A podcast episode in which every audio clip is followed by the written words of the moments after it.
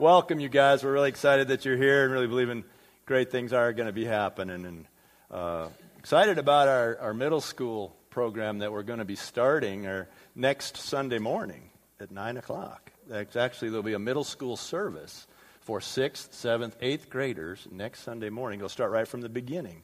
You know, it's not they're going to be cutting out with the kids because you're not kids, are you? And so uh, you'll be starting out back there together. We've created a new space in the back for all that to happen, created a new space in the back for high school ministry to happen, which will start tonight. And I'm just really excited. Uh, you know, good things are happening at the vineyard, yeah? Yeah. We just need to thank God. Lord, we bow and thank you for the good things that are happening. You know, it just seems like as a church we go through seasons. I'm sure it's true everywhere. This is a good one. This is a good one, Lord. And you've given us favor and blessing. And we thank you for bringing Adam and Ashley to us, Lord. And we just pray your blessing on them, Lord, as they make their way into this community, into this fellowship. And Lord, I just pray that you'll show them our hearts so that they can give us their hearts. We just pray all this blessing in Jesus' name. Amen. Amen. Well, one of the most compelling verses in all of scripture for me is Genesis 2:18 where it says very simply, it's not good for man to be alone. It's not good for man to be alone. That really grips me. It's not good. This is God speaking in the midst of the creation account. And he's talking about how he's creating us as humans he says it's not good that a man should be alone. And admittedly, this passage is in the context of noticing that Adam needs a wife just before he creates Eve to complete that.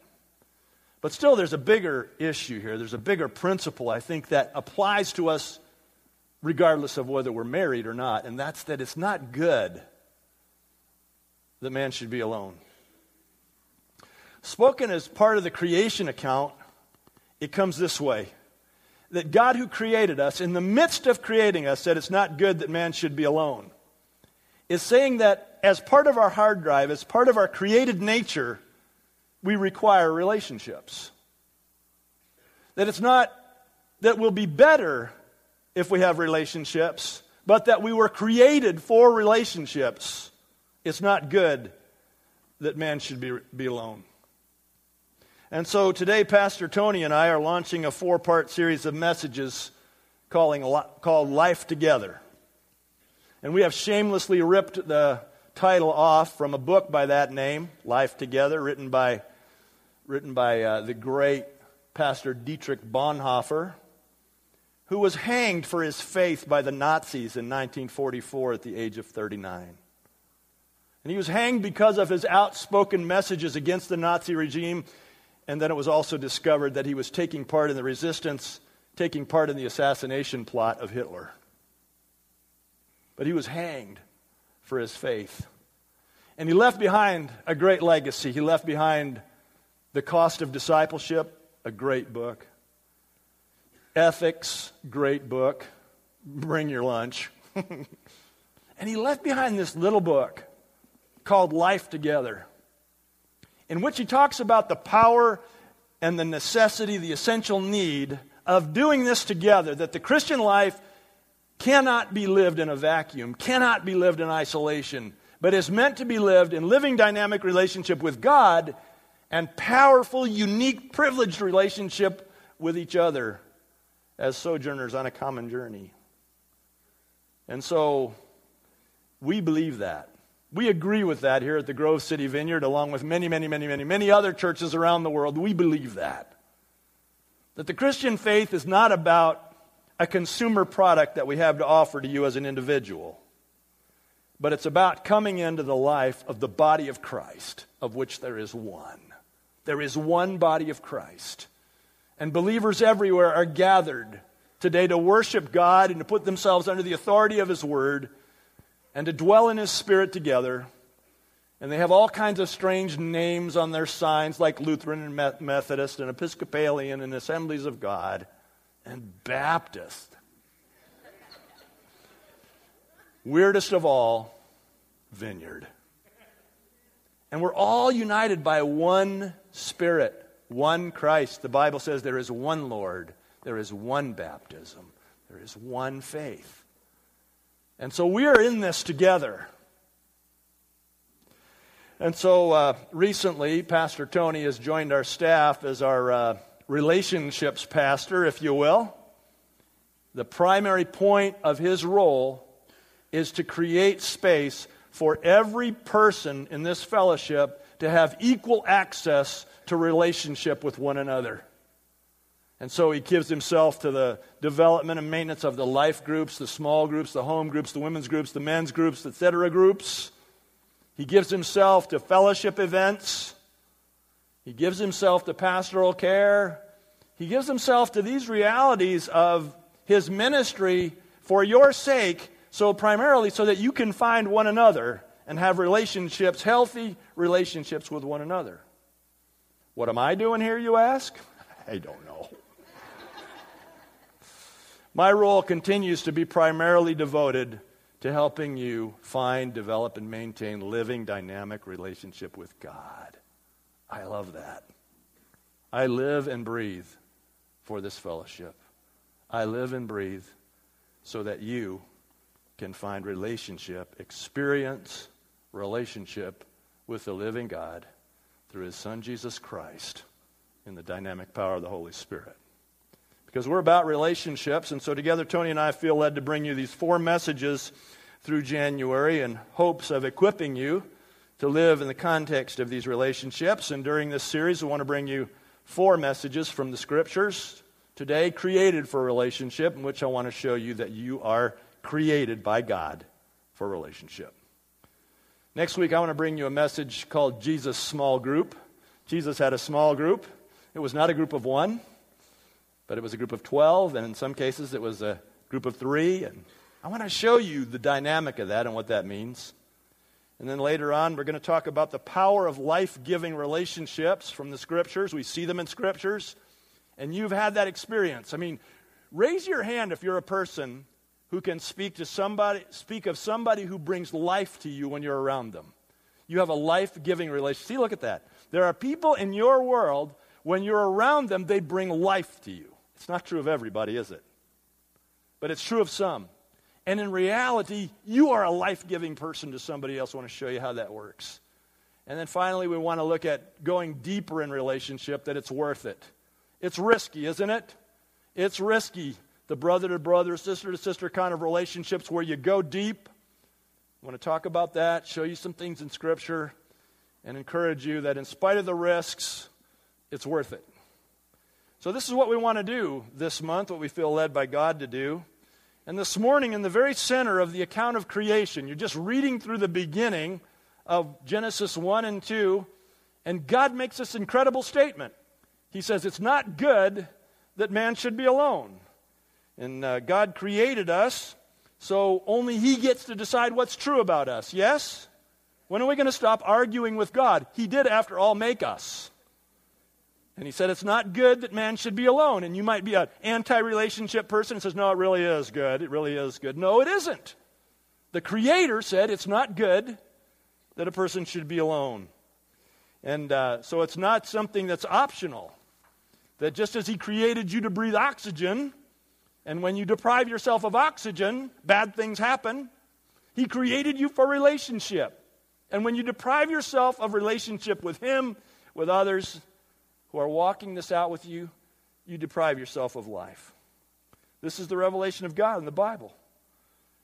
And this revelation that God actually created us for this purpose of having relationships goes even further back than Genesis 2:18. It actually goes back to Genesis chapter 1 verse 26. When God seemed to have a conversation with himself about making us. And there it says, Then God said, Let us make man in our image, in our likeness, and let them rule over the fish of the sea and the birds of the air, over the livestock, over the earth, and over all the creatures that move along the ground. I see two things. One, we are created for authority.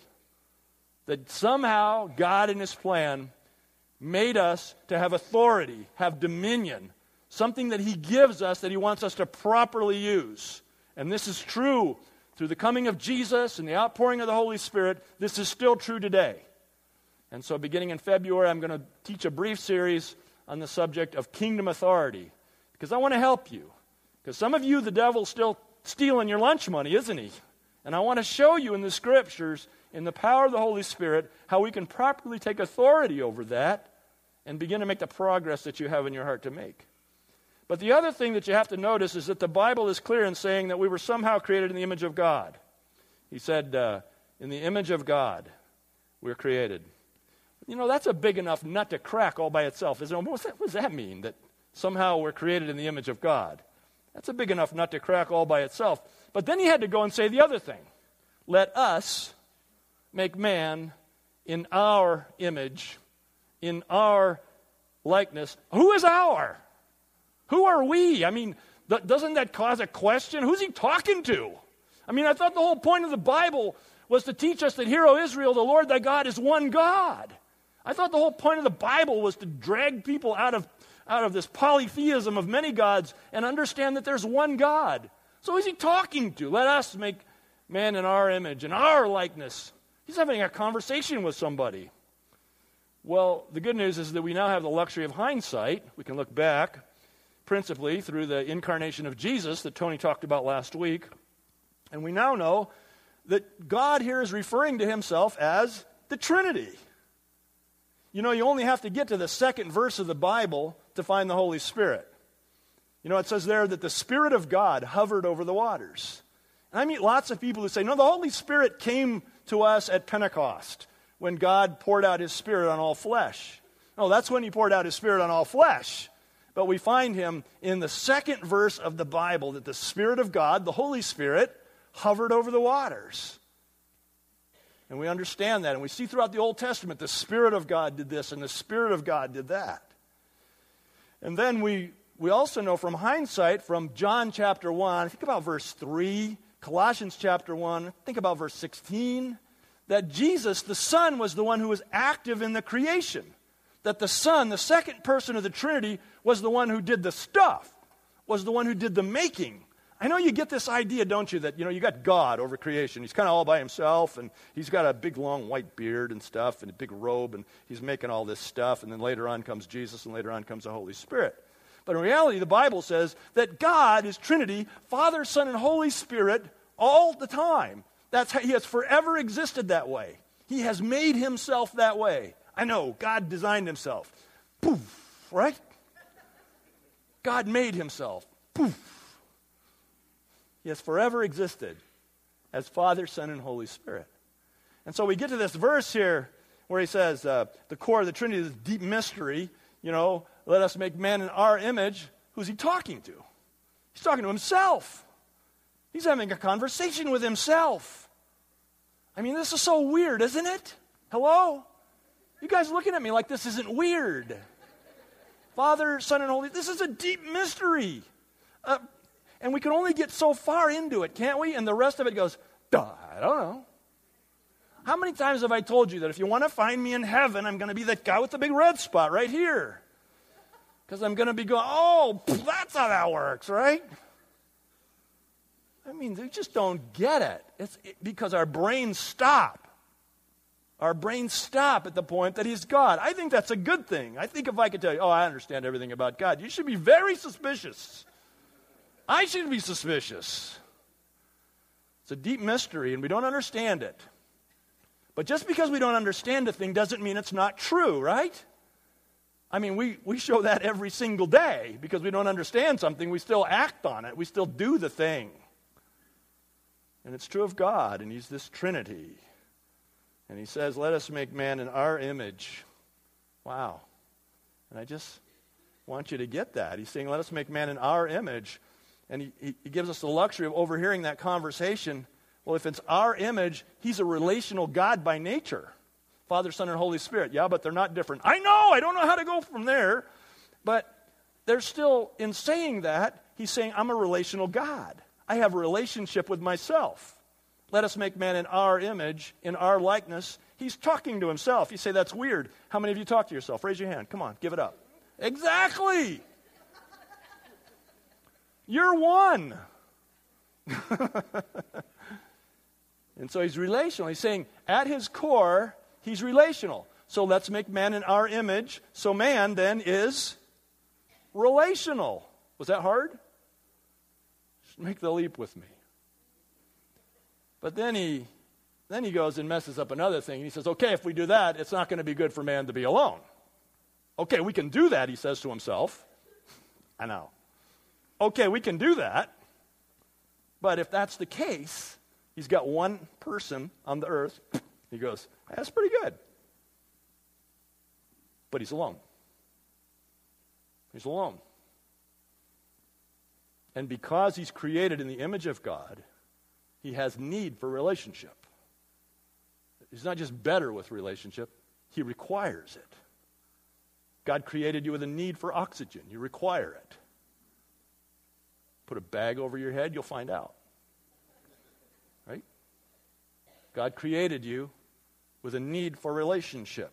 It's not something He wants us to do, it's something that He designed us to require. So the whole aspect of living in healthy relationship with God and then with one another begins with this humble recognition that that's how God made you. We're not proposing that you follow us in developing this relationship with God and others as a way of enriching your life. It kind of comes off that way. Your life's going to be better when you do this. No, you're going to have life when you do this. This is when life begins, is when you do this. Yeah, but you say it's so messy. These people are so weird. I know. And that's part of God's plan for teaching us about Himself about his forgiveness. I mean, we have to sin against each other, right? Or else we don't understand grace and forgiveness. Some of you are signing up for that all the time around here. I get that. But it's part of the thing. It's part of God's plan for us. Relationships can be hard. Yes? I've discovered something. In my observation of my 57 years on the planet, I've noticed that relationships are hard because I am in them.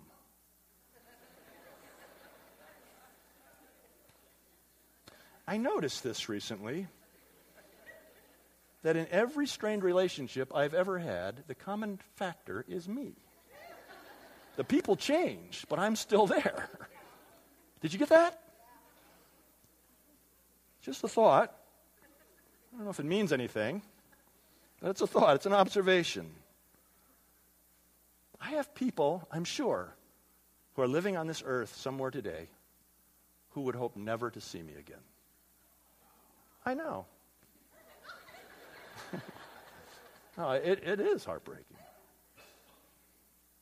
They would just hope if I never see Tom Paquette again, it'll be fine.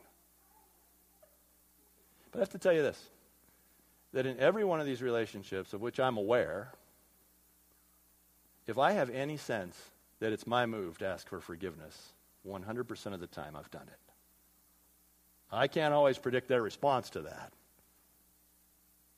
But 100%. I know of no one on the planet with whom I am some kind of odds that if I feel the burden of, of responsibility at all, I, well, in fact, I err on the side of caution here that I haven't made some overture of forgiveness. And many times it's been granted, it's been wonderful reconciliation, restoration. Our relationships are better now than ever. But in reality, relationships are tough. And they're not getting any easier. Are they? They're not getting any easier. I think that one of the worst things to happen to the general health of relationships in our culture, are you ready? Is this thing called the internet or the ultrawebs or whatever you call it. I don't know. Just kidding. I want to tell you why. Because I cannot tell you how many conversations I have had with people over the last several years who have come to me in desperation and have told me some important relationship in their life has spun out of control because of something that was said via email or posted on Facebook. I've seen that again and again and again. Now, I am not against email or Facebook, but I'm saying there's something happening there. And uh, people say things in those venues that they would never say in person, ever. And they go, Oh, yes, I would. I'm going to give them a piece of my mind. Send. This is exactly what I would say if I was facing you. Send. No, it isn't. No, it isn't. And you know it. You know it. And we can send that, and then we can say, Oh, that's not what I meant. I mean, it's passive aggressive paradise, is what it is, right? Well, I'm just going to shoot this off their way and see what they think of that. I'm just going to post this on their wall.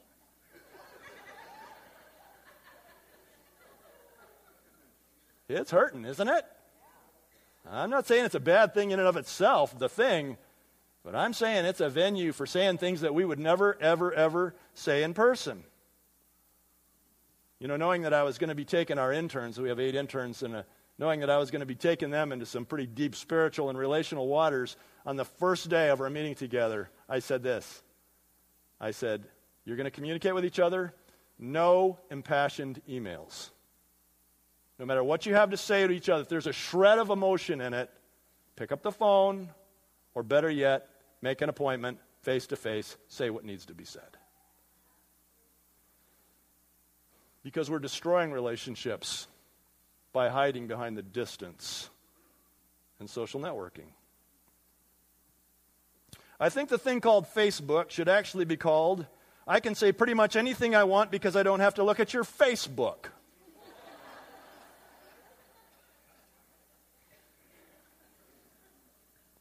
and it's hard, isn't it?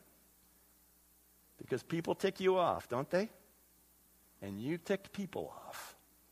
And God says, I've created you for relationship with one another. What a gift. Look around this place. This is God's great gift to you, one another. What's going on? Relationships can be so hard. Some of you here may have a terrible track record in relationships. You see, man, I've just messed every one of them up. Even some of my covenant promises I've broken. I've, you, you don't understand, Tom. You know, it's tough. You have a terrible track record, and it haunts you. I know why that is. You ready? It's because the devil hates you. The Bible says the devil is like a roaring lion seeking whom he may devour. And if God means for relationships to bring you life, as oxygen brings you life, you can expect the devil to be as interruptive in them as possible. It's a spiritual battle that we're fighting to love one another. It's a spiritual thing, it's a spiritual battle that we have going on here to forgive one another and embrace one another and esteem one another. It's a spiritual thing that's going on here. And some of you have been so bad at this, maybe you've just kind of deemed yourself not relationship worthy anymore. You just, I, I just can't do it. I'm going to do the rest of this by myself. So, what should you do? What should any of us do with any of this? I mean, it's one thing to open the Bible and say, here's what God means for us, but I don't want to leave you there.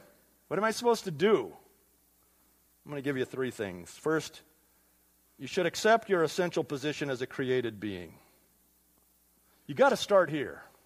You have to start by going, I'm a created being. God is God. I am not. God is God. I am not. God is the creator. I am the creation. You have to start there. I mean, if you study the scriptures and study history, you'll see that the whole original thing, uh, uh original sin thing, is about rebellion against this. It's about people saying, No, I want to be God. No, you don't have a right over me. I know you said not to do this, but that's exactly what I'm going to do.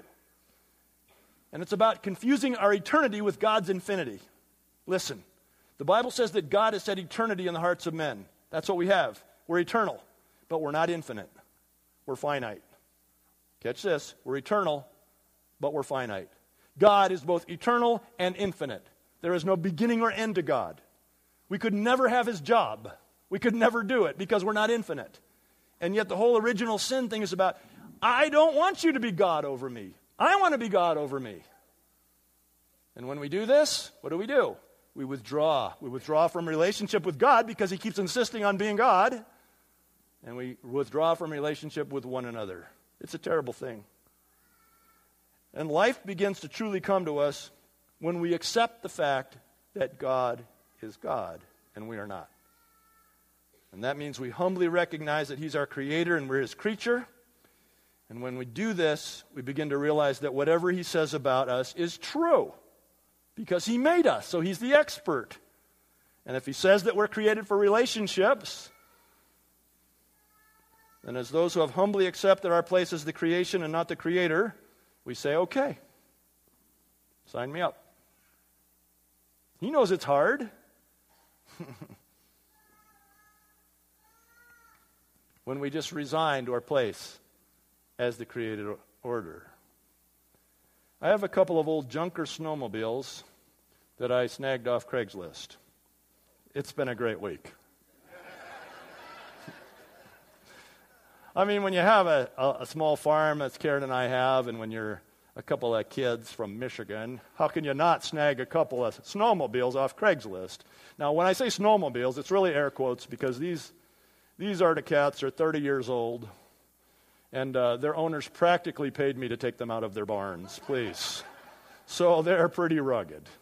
But I got them running, and we chased each other around, Karen and I. I know, It's crazy, isn't it? Yeah. But anyway, they're very, very simple machines as a, as a snowmobile, as a gas driven machine can be. I mean, it's got a fuel tank, you pre mix the gas and the oil because they're two cycle. It's got a little vacuum diaphragm uh, fuel pump that pushes the gas into the carburetor. And in there, it mixes the gas and the air together and throws it across this rotary valve two cycle deal. It's a pretty good two cycle.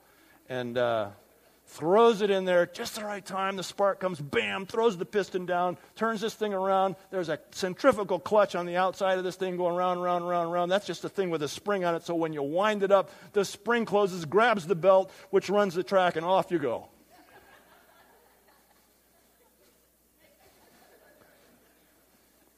This is what you look like when you ride one of these things. It's a blast. But these things are old, but they're simple. That might sound complicated, but it's really not. And what I found is that these things are the happiest when every little part does its part. When every simple part sees itself as what it's supposed to do and does it. And you know what? I am not their creator, but I am their God. And I know, I know I am their God because they constantly cry out to me for healing they break in the worst possible places. And so what do I do? I know I'm their God because I lift the hood and I bust my knuckles and actually bleed over them to, to bring about their healing. And I bring about their healing in the simplest way. I look for whatever piece in that chain isn't doing what it's supposed to do. It's that simple. And I say, listen, buddy, you better start doing what you're intended to do, or I'm going to replace you. I'm going to take you apart piece by piece, and I'm going to fix you. So they get scared when they see me lift that hood. God is God. We are the creation. It all begins when we just start saying, You're God, I'm not. You can say whatever you want about me, and since you're the creator, what you have said about me is true. I don't understand it all, but I accept it as true. And if you said I need oxygen, I'll keep breathing. And if you said I need relationship, I'll find it. I'll sign up for that.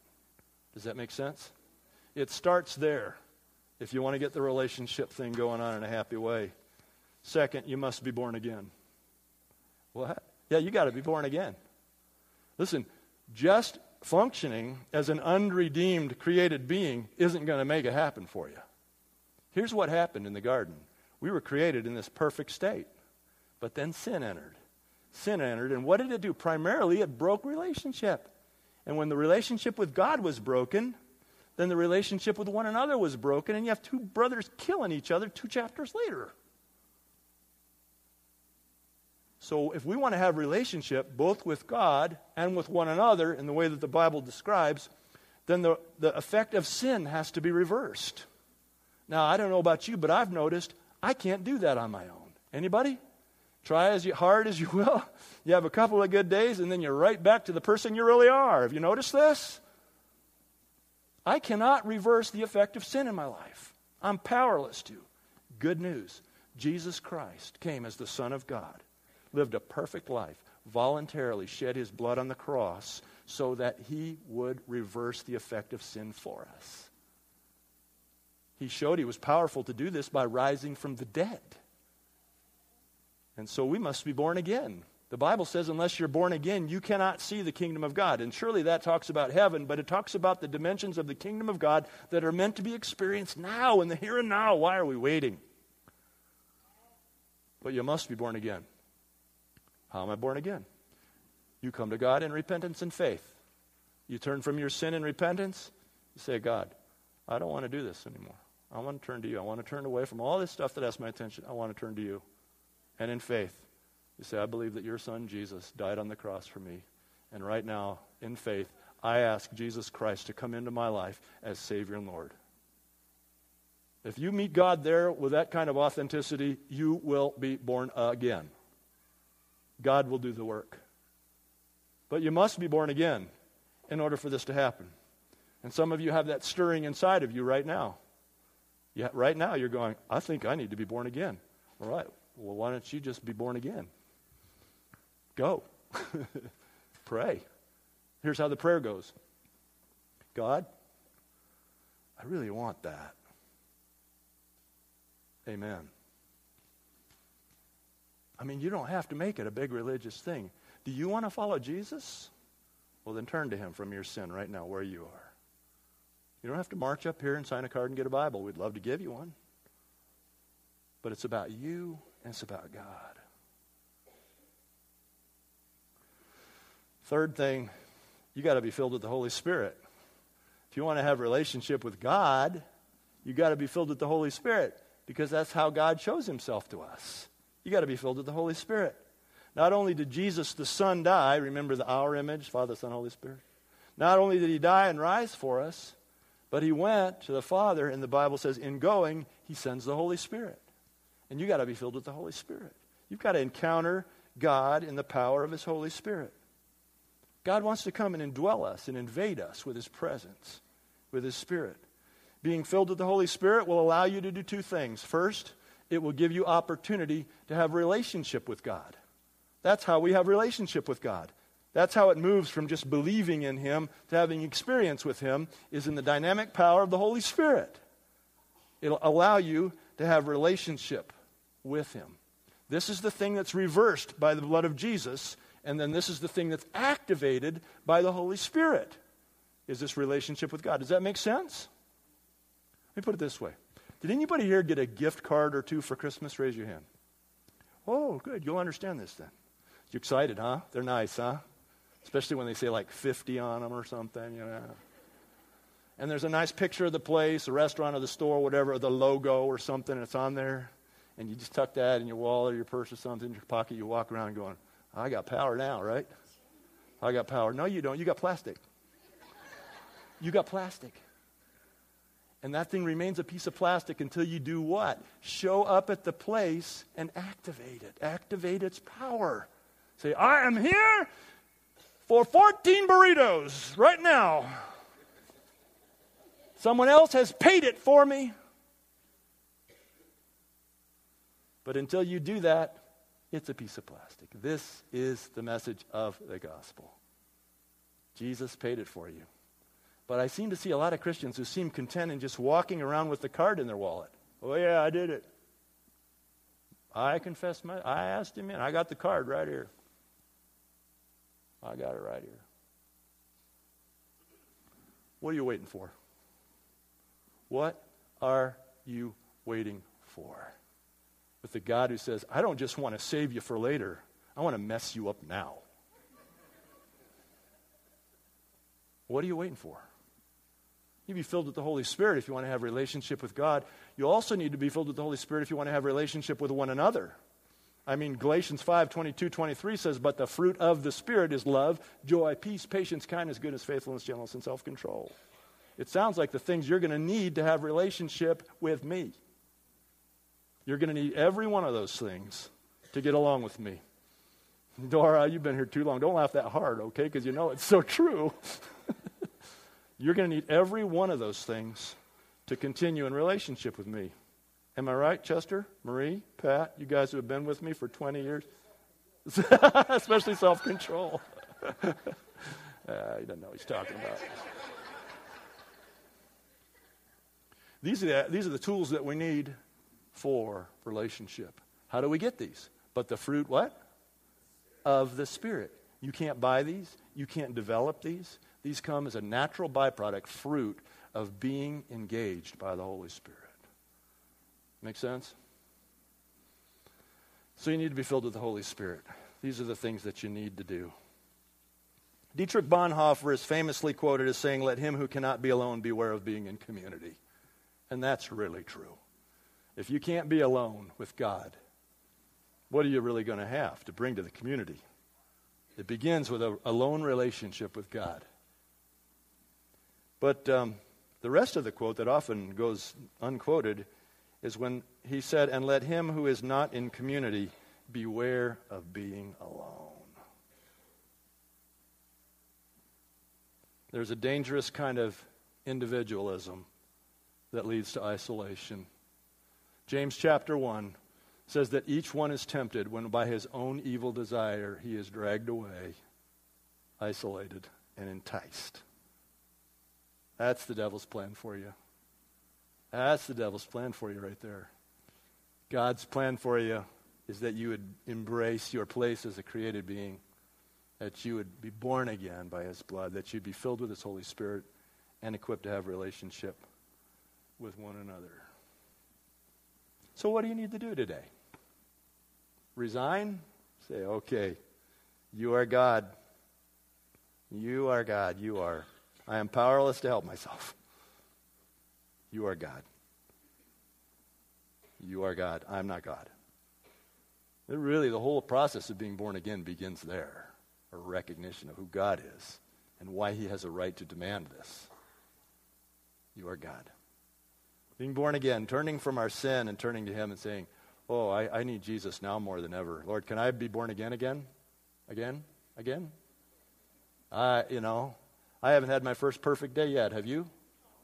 You know?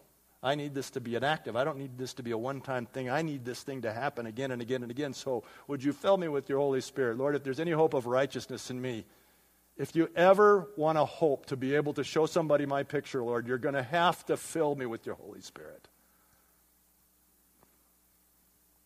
Let's just bow before the Lord and you do what needs to happen right there where you are. Lord in heaven,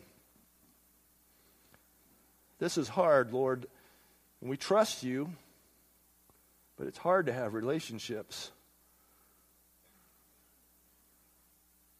Jesus. It's hard to have a relationship with you, God. And you're perfect. And you want us to have relationship with each other. This is a hard word, Lord.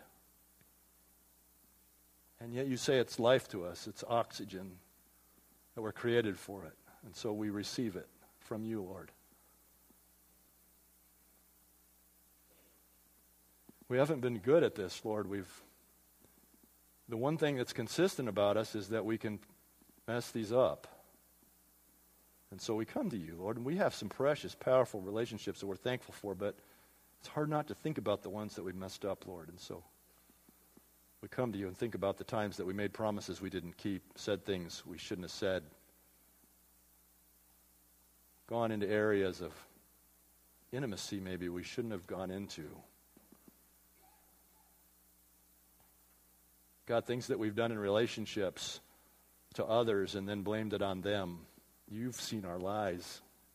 You see through us.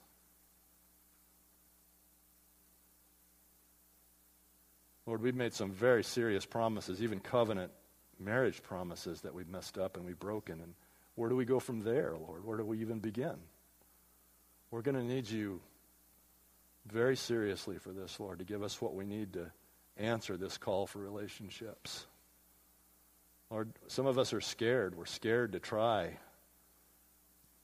We know how the story goes, and it doesn't go well, and so we need you, God. We need you to come. And some of us don't have time. We don't have time for this, God. We're busy. We, how can I possibly begin to care about some more people, God? Where does that even go? We, these are our prayers, Lord. And I, you know, I just want to encourage you people just to pray out. If any of these prayers are your prayers, just build on them in your own talk with God right now. Lord, I'm, I'm plagued by my failures in relationship. Would you help me? Some of you are going to want to pray that. God, I'm deaf to relationships. I'm like, I'm like kryptonite to good relationships, God. And could you help me? Could you come and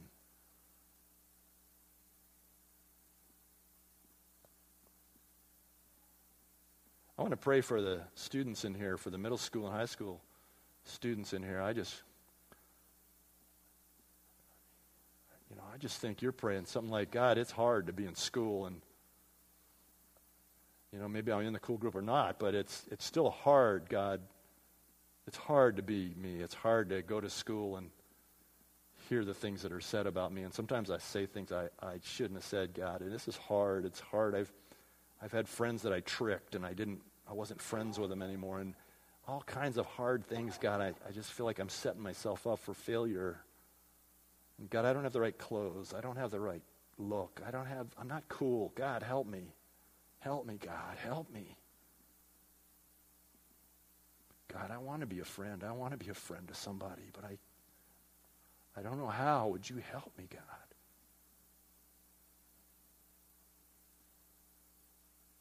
Maybe some of you are senior citizens and you're, you're very alone and, and your prayer goes something like, God, this is hard. I, I don't know if I ever would have got married if I would have thought that being a widow or a widower would be this hard. This is hard. I can't do this. There's nobody to talk to. You're not conversant enough, God, for me. There's nobody in the room. God, help me. I don't like other people my age because they're so old, God, and I just, I just want you. I, I, I just, I need you, God, to help me.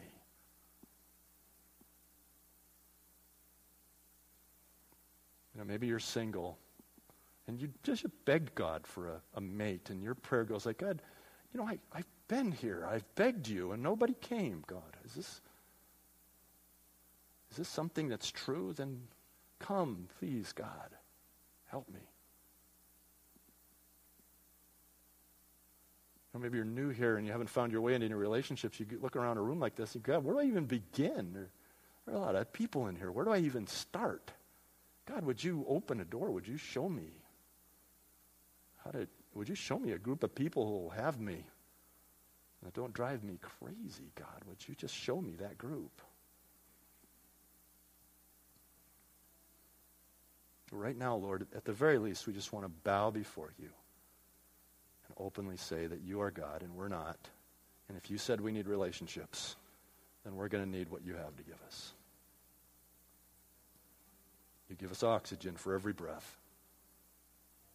You're faithful to just make trees that create oxygen for us all the time. Would you be faithful to provide this? I had a thought in the first service in prayer, you guys, that um, was I don't think it was a word from God. It was just a thought. It was I saw myself sending one of my kids when they were smaller off to the store to get a loaf of bread, and I thought I would never do that and not give them money. I would never say, "Go get a loaf of bread and see if you can earn the money on the way." But I would give them money. And the Bible says, if you who are evil know how to give good gifts to your children, how much more will your Father in heaven give the Holy Spirit to those who ask him? So if God's calling you to do something, He's always going to give you what you need for it. And some of you are saying, I know He's calling me to do relationships, but I can't. And so you just turn to Him and say, God, you're going to have to give me what I need. And He will. So, Lord, we look to you in this time, and we, we want to be faithful to your call and your word in our lives. I thank you for each person here, wherever they are uh, with this, Lord. I just thank you for them. I pray the power of the Holy Spirit to come and fill us now. Fill us with your Spirit. It's life to us, Lord. I pray in the name of Jesus. Amen. Church, let's stand together. Let's worship the Lord. Can we have some prayer ministry people jump on up here and make yourselves available to pray? These guys are up here and they'll pray for anything for you. Maybe you are being stirred today to be become born again, give your life to Jesus, whatever that means. You just come up and say, I want to do that. And these guys will know what to do. They'll know how to help you. Maybe you want to be prayed for to be filled with the Holy Spirit. They'll know what to do. Maybe you're a person who has some critical thing going on in your life. I said, just like somebody to pray about this. Maybe a big decision. Maybe you got bad news at the doctors. Who knows? But you just come on up to these guys and they'll be happy, happy to pray with you, whatever, whatever the situation is.